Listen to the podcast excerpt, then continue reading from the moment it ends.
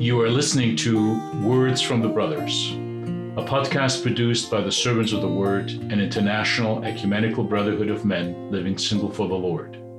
You can download this podcast from our website or access it on iTunes or on any other podcasting apps.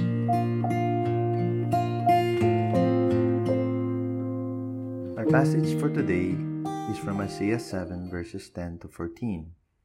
Let me first give a little background on the earlier verses. Syria and Israel allied together to capture Judah. And so when the armies of Syria arrived in Israel, Ahaz, the king of Judah, and his people were so terrified.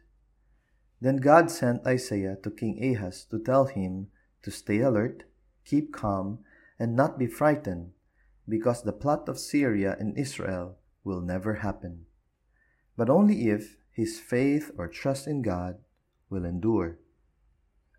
This sounds like an invitation to trust God and in His promise, especially in the midst of danger and fear.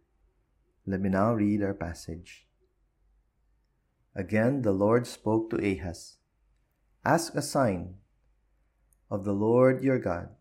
Let it be as deep as Sheol and high as heaven."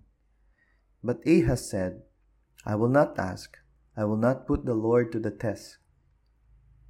And he said, "Hear then, O house of David, is it too little for you to weary man, that you weary my God also? Therefore, the Lord himself will give you a sign. Behold, a young woman shall conceive and bear a son, and shall call his name Emmanuel." God offers Ahaz the privilege and favor of asking a limitless or divine sign.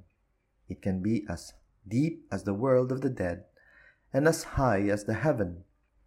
But Ahaz refused this opportunity to see and rely on God's divine intervention. "I will not ask, I will not put the Lord to the test," was Ahaz's response. Sounds very noble, but not for Isaiah, as the next verse indicates.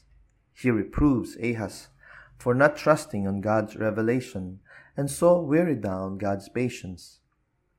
In 2 Kings chapter 16, Ahaz actually allied himself with the Assyrians for protection from Syria and Israel. He had it covered. He actually didn't want God to mess up his plan. I work with young professionals, and some of them prefer not to go through the state of life discernment to help them decide to choose marriage or single for the Lord, because God might change their plan or point them to where they don't want to go. Sometimes, especially when it comes to major decisions, we find ourselves just asking God to trust or to bless our plans and decisions instead of asking Him to help us choose what will truly honor Him.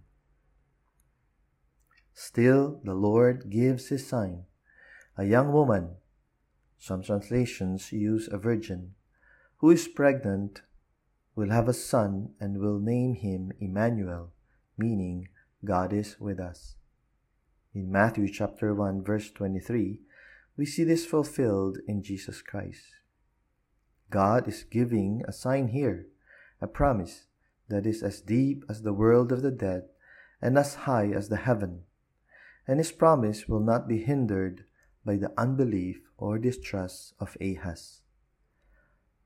Whatever danger or distress we find ourselves in, the Messiah will come, and if our faith in him will endure, meaning if we don't ally ourselves to things other than God, we will not be destroyed. A couple of things you might want to also consider. How can you rely on God more, especially when it comes to making major decisions?